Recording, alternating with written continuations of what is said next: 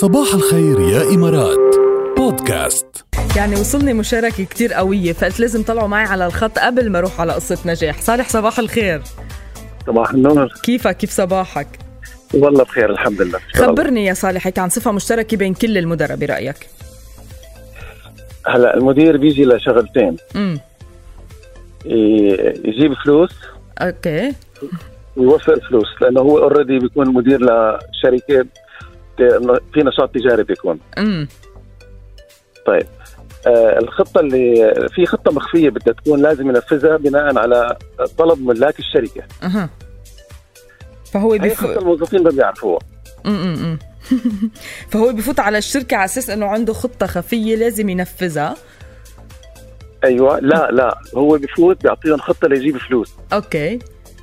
هلا هن الملاك بيهمهم يصير يزيد الدخل عندهم، هذا شيء طبيعي طبعا اكيد صحي يعني طبيعي. إيه؟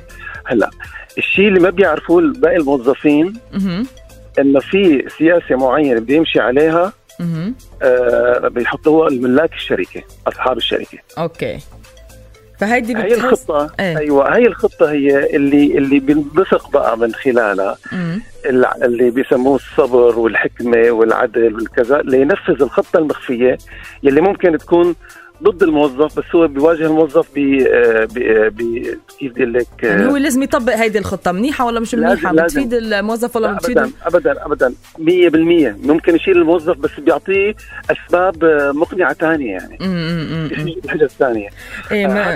هذا الدهاء لازم يكون فيه المدير على فكره. يعني هي تحسها صفه مشتركه بين كل المدراء، وعلى الاقل المدراء اللي اشتغلت معهم 100% ما في نقاش، لانه على فكره مرات يكون عندك المدير زميل لإلك. طبعا يعني هلا اكيد المستمعين بيوافقوني هذا الحكي.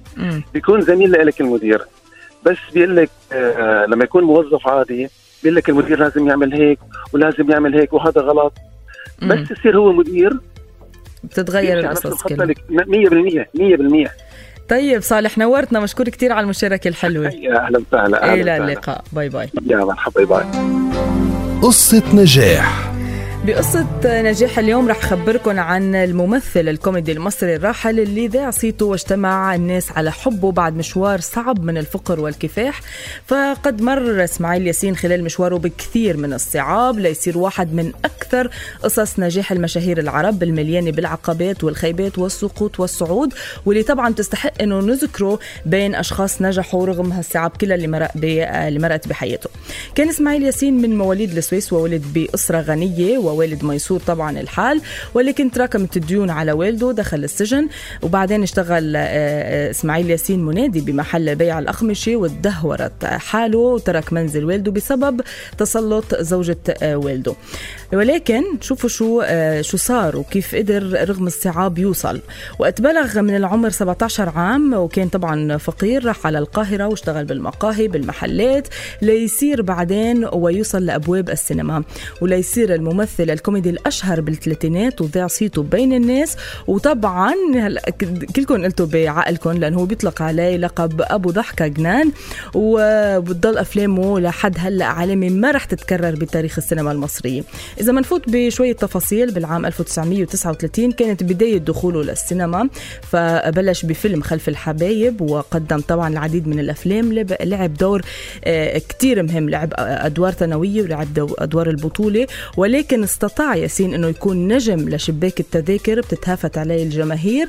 وكانت أعوام 52 53 54 عصره الذهبي، ومثل 16 فيلم بالعام الواحد، وهو الرقم اللي ما قدر يحققه أي فنان آخر.